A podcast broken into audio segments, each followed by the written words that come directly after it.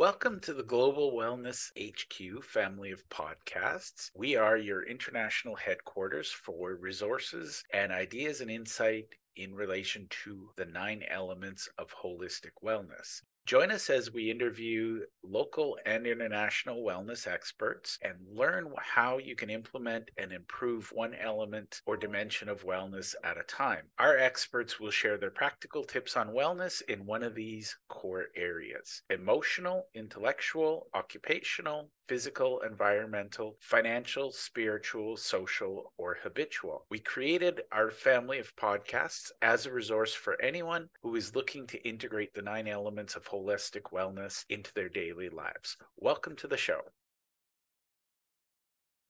Hi, everyone. Welcome to the show. I'm really excited. Today, I have my friend Amy Sylvis with me.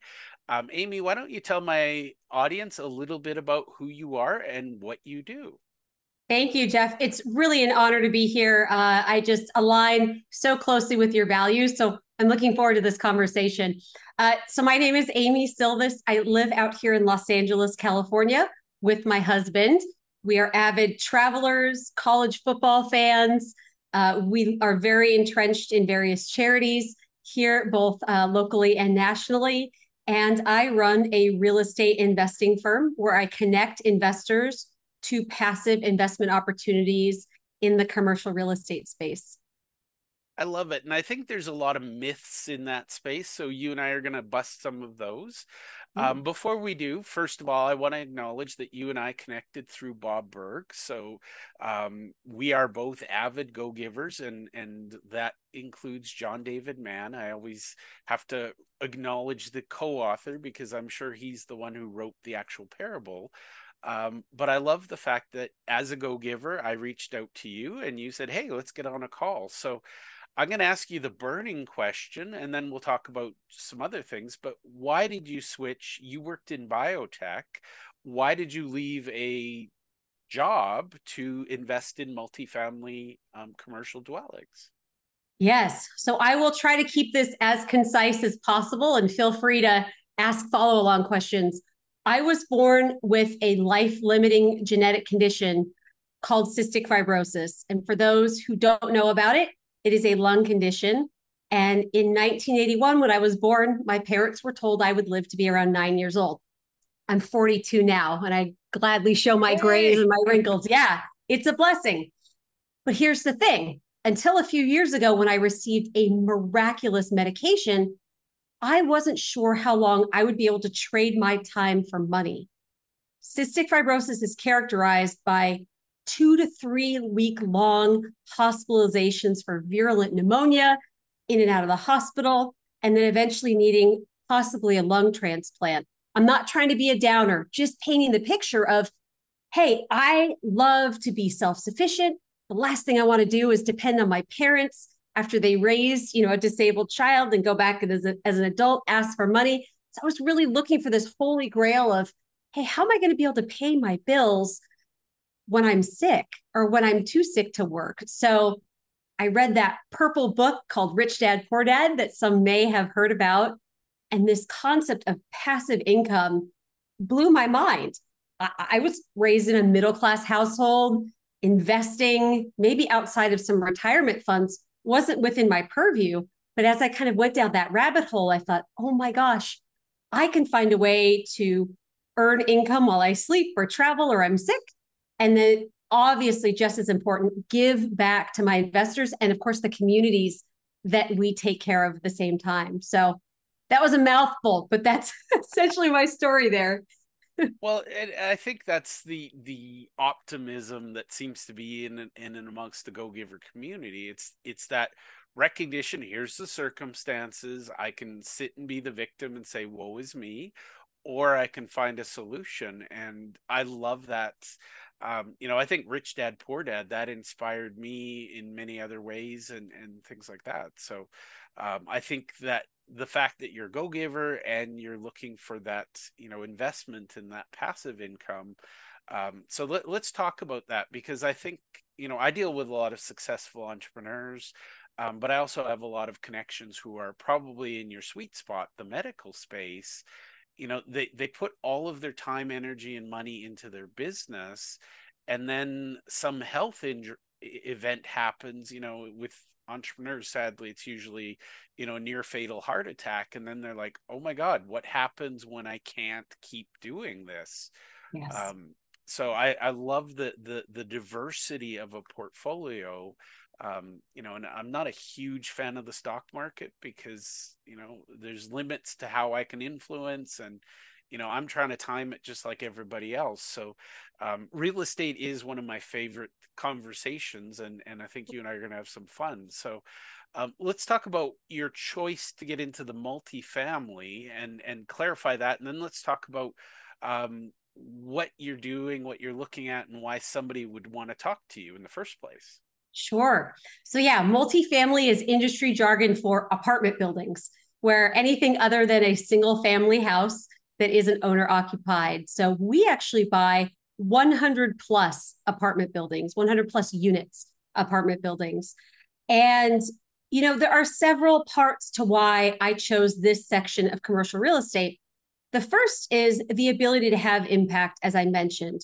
We can form communities. There are many ways to be an investor, I've chosen to tell my investors and for my own portfolio, hey, we're going to make money, but we're not going to squeeze every single solitary penny out of each resident and rob them of their humanity. So we're going to be profitable, but we're also going to care for the grandma that's ill and not evict her if she misses her payment in two or three days, like you know the law would allow us to, or the disabled person who's having trouble accessing their unit uh, because they're wheelchair bound. We're going to make sure that they have what they need to live a dignified life. So the ability to really balance uh, profit and community, and as you mentioned so eloquently, being a go giver, we believe and we have seen that this is possible as investors. So um, I'm sure we could have impact in the you know office space or you know maybe self storage but it's a little bit different than providing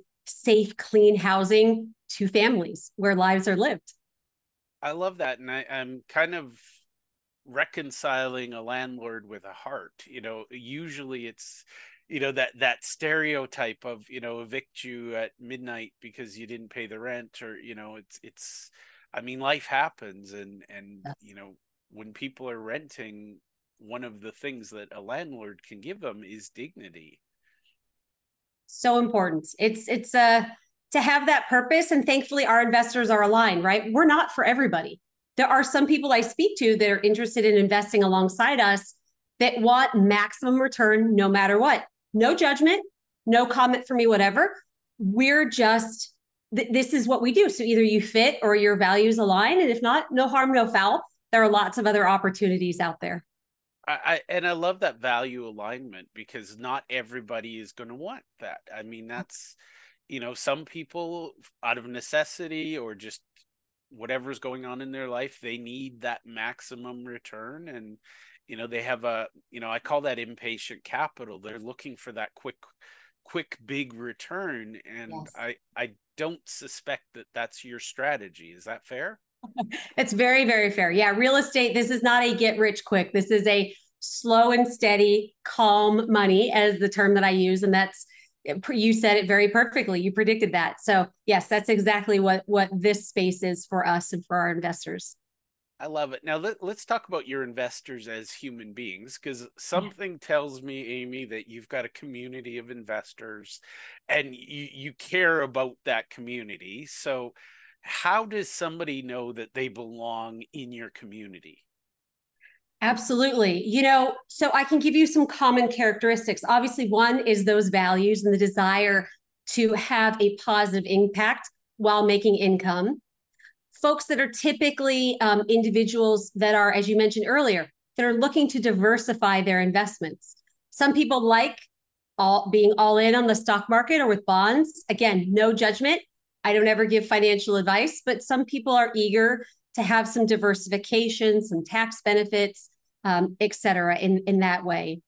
And then also people that are looking to buy back their time. So we talk about how another stream of income can allow our investors to maybe choose a job based on their heart instead of their pocketbook, or maybe mix that a little bit more.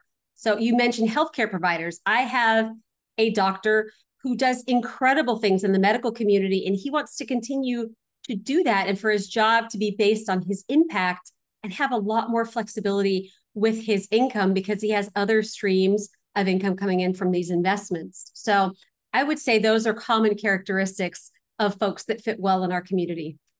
I love that. And I think for me, it's that freedom because I see a lot of business owners and, and I am a big fan of diversification. Um, I see a, a, a, local business and 100% of their retirement is in that business.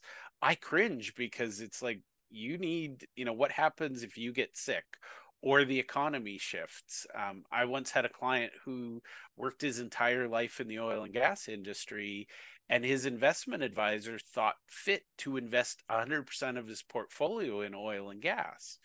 Well, when the oil and gas industry dipped, his portfolio just tanked. And, you know, he came into my office, he was 71 and he's crying because, Ooh. oh my God, I, I don't know how I'm going to keep working. And, you know, mm. I think diversity is a good thing. And what I like about real estate, and I'm going to say this not perfectly, but it's kind of if you do it right, it should be very boring. You know, it's like, you know, it's like depositing money in the bank and just forgetting about it. But you know, you've got appreciation and active, you know, the the income from the rentals happening in the meantime. That is so well said. Yes, having at least for me, again, I just give education, I don't give advice, but non correlated assets um, even in my retirement account, a lot of people don't know you can be a part of these investments in your retirement account.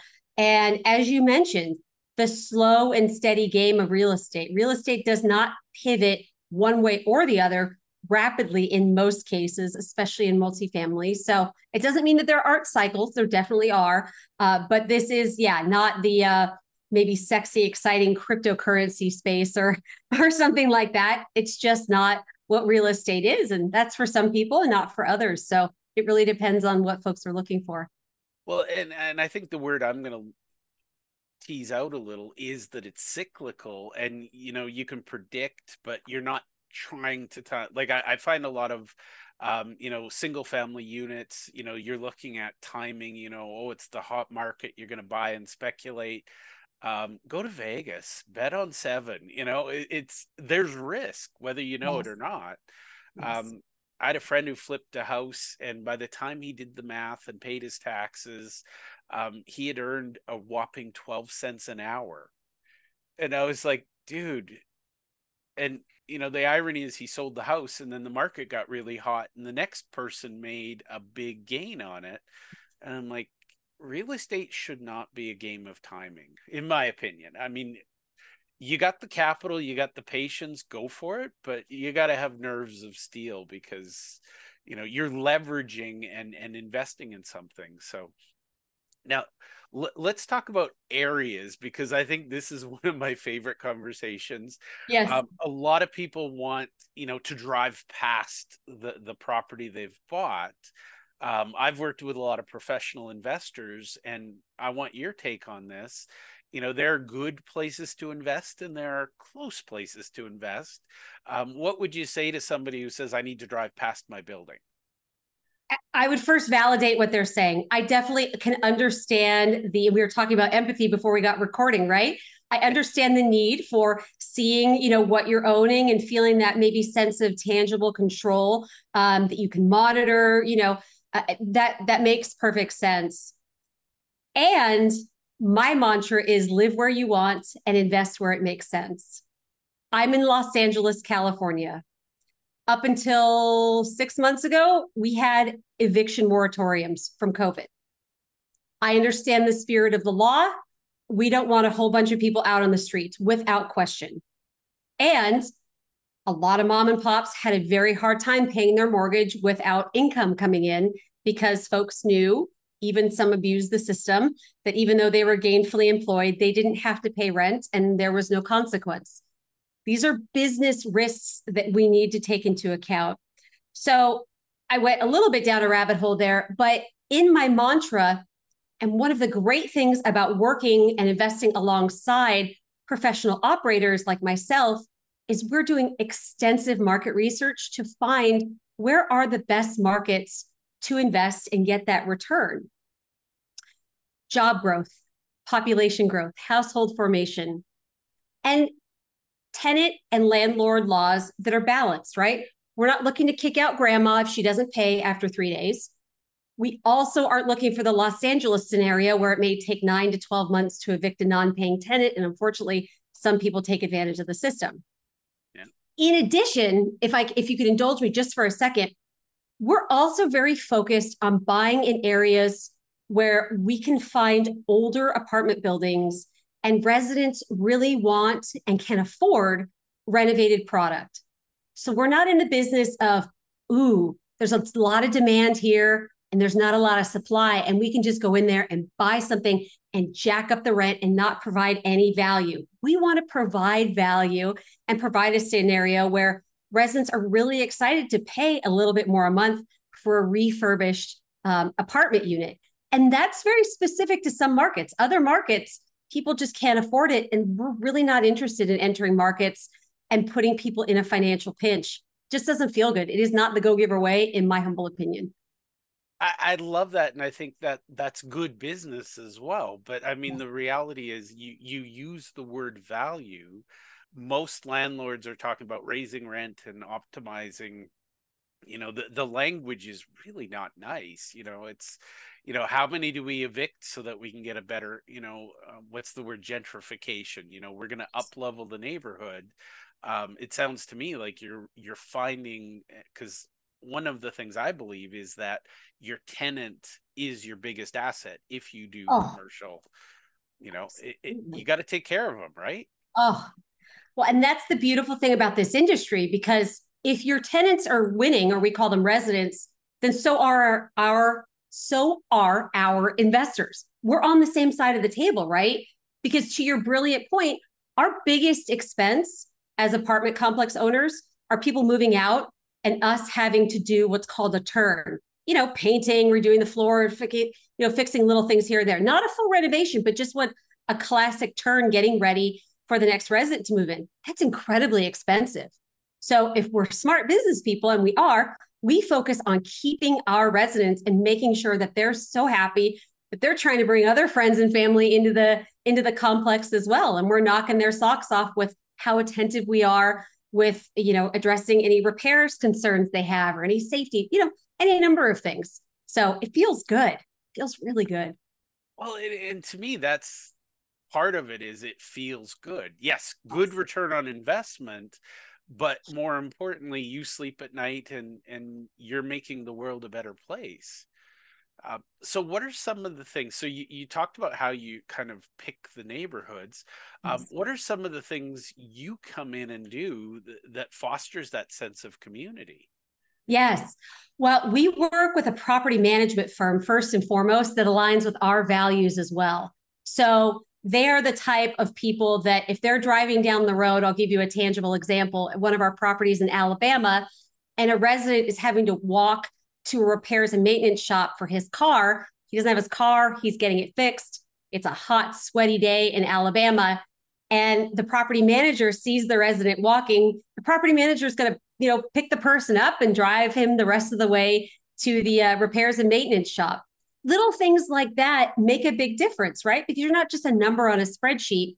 And I'm out here in LA, so I am not boots on the ground in Alabama every day, but my property management company is. And if they have the heart, the go giver mindset, the uh, the compassion and empathy to you know run the property well, but also care about people and align with our values, that is the number one way we can make sure that we create these communities. And then also, as you mentioned, you know we have uh, little events on holidays. We uh, we even come together and do charitable events. We donate and gather food for the lo- local food bank. Um, all of these things are very impactful and make our residents feel like not only do we care about them, but they uh, they know their neighbors, they feel wanted, uh, and that they belong. Well, and I think from a just a human point of view, if you make people feel like they belong, you know, they're going to make a comment if they see somebody vandalizing. They're going to say, "Hey, this is my home." You know, yes. you want you want those residents to care. So if you don't care about them, guess what? Exactly. And you know, I'll give an example of one of our properties in Indiana. It sits on a beautiful lake. And part of, and this is the other reason having a great property manager is so fantastic, is they have the vision of how to tangibly put different things or create areas on a property to create and foster that community. So instead of the lake just being the lake, we created a walkway around the lake and put in benches. Maybe it sounds, you know, maybe kind of out there, but this is how, you know, people take a lovely walk at the end of the day and they bump into their neighbor and they sit down on the bench and have a conversation. Little things like that can really make a huge difference and helping people feel like this isn't just a house or an apartment, it's a home for them with a community. Yeah, and home is the word you want. You want them to belong and to care for it because that's one of the things, you know, I've I've worked with um, investors where they deal with, you know, short-term rentals and, you know, mm. um, when I was a, a youngster, I actually used to do those moves. My my job was literally the painting and the cleaning, oh. and we'd have units turning over every two three months. And you know, at the ripe age of eighteen, I was like, why are we doing this? Like, you know, because the kind of people who move every two months, they're not taking care of the place, and you know, when you move, there's extra dents in the paint and you know it's it, the hallway starts to look shabby very quickly whereas you know we we this was not my call but the management said you know we're going to go minimum year leases. Uh, right. just that little decision made a huge impact on the caliber of, of tenants. I can definitely see that. Wow that's good firsthand experience. You know exactly what i'm talking about. I've been that guy doing the painting and the cleaning and going what's wrong with people? Oh no yeah. Yeah. I, I actually saw one. I'm not kidding. I don't know what kind of dog it was, but they locked a very big dog in the basement for way too long. And the dog literally ate through the drywall. Like the basement oh. was just destroyed. And I'm like, there's nothing to paint. There's no drywall left. Yeah. Yeah. And, and you could see the dog, the bite marks I don't know what was wrong with the dog, but clearly it was in there too long and, and yeah. was hungry. But oh. um, oh. yeah, you you can see some things. So um, I, I love what you're doing. Now, what are some of your favorite areas? Because I don't want somebody to come and say, well, I'm looking to invest in LA. And if Amy's not going to invest in LA, she's not my person. Um, where are your favorite places to invest right now? And just for everybody listening, this is right now, not advice from Amy. This is just yes. two people talking about what Amy does for a living. So exactly, exactly. Yeah. So I'll give you three of my favorite places right now. Indiana. A lot of people are like, wait, what? Indiana? Yes, Indiana. Incredibly business friendly state. Um, also, very balanced and fair between landlords and tenants. They have a biotech, healthcare, life sciences um, boom, not only just in Indianapolis, in Evansville, in Jeffersonville, out in Fort Wayne, uh, Northwest Indiana as well. It's a really powerful state. We happen to own in Evansville ourselves, so that's south uh, western um, Indiana, the third largest city in the state. And the government's investing, and this is something I always look for investing in infrastructure in the state, bridges, roads, when the government is investing their own dollars in infrastructure, it's usually a good sign that the economy is going to be strong. Like it or not, government dollars make a big difference in jobs and and how local economies do. It's just what it is. So it, that's infrastructure one, is that key word, right? Yes, yes, yes, yes. Yeah. In Evansville, for example, they're changing just a two lane highway linking Evansville to Indianapolis to an actual freeway. That's a big deal. That's a big connector, right? Uh, Indianapolis is a is a very powerful economic hub, and for a city like Evansville to be linked there, and for people, goods, services, all of that to be able to move more easily, really good sign. I love it. And and I think what I'm hearing is, you know, your approach is long-term community. So infrastructure is critical, right? Absolutely. Absolutely. Well, and again, we're looking for if infrastructure is is um, happening, it, it is growing, is improving. Private companies also know this trick and want to locate there. And typically, these new jobs or relocations have higher salaries. So that means our residents are more affluent. They're more able to and likely demand nicer units. And as many may know, or maybe not, building new construction in the United States, new apartment buildings, is incredibly expensive and doesn't happen that often. So taking existing 1980s, 1990s apartments in a given market when the economy is right and residents are earning more money, it's a great time to renovate and give people what they're looking for. So we're really looking for that alignment of what residents want, what our investors want, what's going on in the economy for that perfect scenario. Now, I'm going to ask you a question. I don't know if you'll want to share the answer, but the question is how many, roughly, how many variables are you looking at when you pick a community? Because this is where I'm going to say to those people who are like, oh, I can do it myself. I'm going to bet you can't. So, how many variables does Amy and her team look at before you say, yes, we're going to buy this building? You're very astute. We have a spreadsheet of 25 different data points. Yep, you're very astute.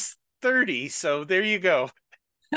Close. And we look for trends. I mean, your point is really, really well made because one trend or one data point doesn't give us a green light to go into a market, right? We need to look longitudinally and then also over time. So if something pops up and looks great, okay, let's see if that trend continues. So we, are definitely very thorough uh, but we take our time too because we want to make sure what we're seeing isn't just a fluke, but is a part of a longer term trend. Love it, and I think that's the key is long term trend, not you know I, I know people they'll invest based on rumors and announcements. And you know I, I know people that say don't invest until you see the shovel in the ground um, but for me i think there's so much more than just you know oh yeah they built an off ramp okay that's nice but what's the intention of that? Yes yes and what else yeah what's what's the trend? What else is happening? So we call it the path of progress and that takes time. That is just not a one time event. So well said. And, and again you're looking at that long term investment. Um, now what's the the the minimums? How how do people invest with you? You know do they have to buy the whole building themselves? What does that look like? Yes so we do what's called a syndication and if you're like me about 15 years ago i never i had never even heard of such a thing but the securities and exchange commission and we're heavily regulated by them i think it's a good thing because it protects yeah. people allows us to pool money together to buy these apartment buildings. So typically our minimums are anywhere between fifty to hundred thousand dollars. The reason those are our minimums is the SEC actually limits the number of people we can have in these projects. So just a quick math, and about half of our investors utilize retirement accounts, not from their current employer, but from previous ones. Kind of a long, drawn out thing on how that works um, to invest alongside us. So lots of options, and we love to be able to give folks options so they can tailor to their goals. Right now, I, am Canadian, so I'm going to try to speak American for a minute. Okay. But that's like the 401ks and the Roth accounts. Correct. Yeah. So many people in the US have, yeah, a 401k. And unfortunately, employers have a tight relationship with Wall Street. So typically, employers mandate stocks, bonds, mutual funds in their 401k retirement account. But the trick is once you leave that company, the IRS allows you to do what's called a rollover, and you can roll that 401k from the previous employer into an IRA. And the IRA can be self directed. You can find a custodian that allows that, and you can do physical gold and silver. You can invest in businesses. You can do private lending, and you can also invest in a real estate syndication. So a lot more options, at least on the US side, with those retirement accounts. And honestly, I think for everybody listening, you owe it to yourself to at least ask the questions because, you know, I, I'm going to just say I'm a little cynical that, you know, Wall Street has the, the main street people's best interest at heart you know it's it's all about their bonuses and their commissions and you know again i i'm a little more practical i like the physical things you know um i'd love to have a, a stack of gold bars in my in my vault you know it's uh I grew up watching Scrooge McDuck, and I always wanted to swim in gold coins. Ducktail, like swimming in his coins. Yeah, yeah, yeah. I, I'm now old enough. I realize not practical and probably fatal, but you know, it you can dream, right? Um, I love it. but at least you know a real estate and apartment building i can walk up and touch it and you know maybe that's an annual pilgrimage to to say hi to your building. Um, now i don't want to offend anyone but if somebody wants to invest in what are the three worst areas the ones that amy is like no just no um, we joked about you know calling somebody's baby ugly um, what are some areas that are just because of all of the complexity, the landlord laws, things like that? What are your three no fly zones today? California, for obvious reasons. We also, I mean, aside from the laws, we don't have positive population growth. Uh, not a lot of companies relocating here. Most of it is an exit sign leading to other areas. Um, New York, the same thing, both the state and the city, unfortunately. Um, and I did talk a little bit about Atlanta. I love Atlanta. It's an amazing city. I am not saying it's not a good city, but unfortunately, um, some of the issues similar to California, where um, it's tough to evict non paying tenants. And again, I'm not talking, oh, you're five days late with your rent. We're going to kick you out. No, no, no. we We're talking months. about six, seven, eight, nine, ten months of oh you have the ability to pay but you know the game that is afoot. Um, and uh, it's just really tough to create again a community because the type of people that are willing to kind of cheat the system probably aren't the best neighbors and maybe aren't taking the best care of their so we care about our own bottom line but we care about the experience of other residents who are you know having to interact with folks that maybe shouldn't be on the property. So it's unfortunate, but it's the world we live in right now. Well, I, I actually dealt with one. Uh, one of my clients was a real estate investor. They owned a single family dwelling, and they found out that their tenant, their pain in the butt problem tenant, hadn't paid rent in three years. And they just knew the system and they'd waited out until the sheriff came and finally, you know, but they just dragged it out. And in the meantime, they destroyed the property. Yeah. And and this client of mine happened to own the property next door. Well, guess what? That tenant moved because they were sick of dealing with the jerk next door who know let their dog bark all night or rev their engines and you know let their motorbike idle in the driveway. So, you know, it's that community piece. It is. It really, really is, and it's it's a delicate balance and I'm I'm getting the sense from you, Amy, and and this is my words, so nobody put this on Amy. But if you wouldn't want to live next to somebody, why would you want them as a tenant? Yeah, I, I think you know there is something to get a little California woo woo on you all. There is something energetically right where like minded people do tend to come together. It's just what it is. Um, people can understand when they come to visit the property what other residents are like what's the energy what's you know how are people treating their their apartment how are they treating others? And um, people with like-minded values tend to congregate in that way. So um, you know the, the other extreme is you know i've had some people invest and they're like oh i'd never live in that apartment complex. Okay but it doesn't mean it doesn't work for some people. You don't have to invest in just something you know you would live in but um, in terms of people, yes, I, I think we can be um, idealistic and say we, we want the right people. And we've proven out in our business that that's definitely possible. Well, and and that's the thing. I mean, people are people. You can read them. You can get a sense of who they are, and you know, I think there's this adversarial default relationship. You know, oh, the landlord called. I must be in trouble, and it's you know, whenever I've rented, I've always you know because of my early career in in painting it's like okay um, just so you know i'm the guy who's going to call you if if the front of the building needs to be repaired or you know if people are tripping on the carpet um, you need to have people who care. Yes. Perfectly said. It's it's so important. It's just part of this business. Now amy i could talk to you all day you know just about the go giver community but i want to be mindful of your time um, where can people go somebody's watching this and they go oh my god amy is the person i want to get to know where can they go to learn more about working with you and your husband and your team Sure. So I post daily on LinkedIn 365 days a year with the intention of being a go giver with information, uh, with tips and tricks all about this space. So you can find me on LinkedIn, obviously, message me directly there. And of course, my personal website of sylviscapital.com, where you can learn more about this business in particular. Awesome. Now, you're the expert at being Amy. Is there anything I should have asked you that I haven't? Oh, what a great question.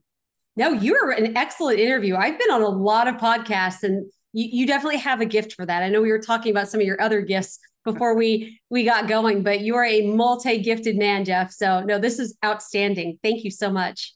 Well, Amy, I want to thank you for being part of the Go Giver community and for taking time to hang out with me today. Thank you so much. This is great. Thank you for taking the time to listen to our show. We hope that you enjoyed this episode, and we invite you to either click the link below or scan the QR code to register and listen to other episodes of our podcast. Or if you think your business or you would be a great guest to be on our show, we're always looking for experts in one of the nine elements of holistic wellness. We'd love to have you. You can either click the link below or you can scan the QR code and complete our speaker intake form. Thank you and to your wellness.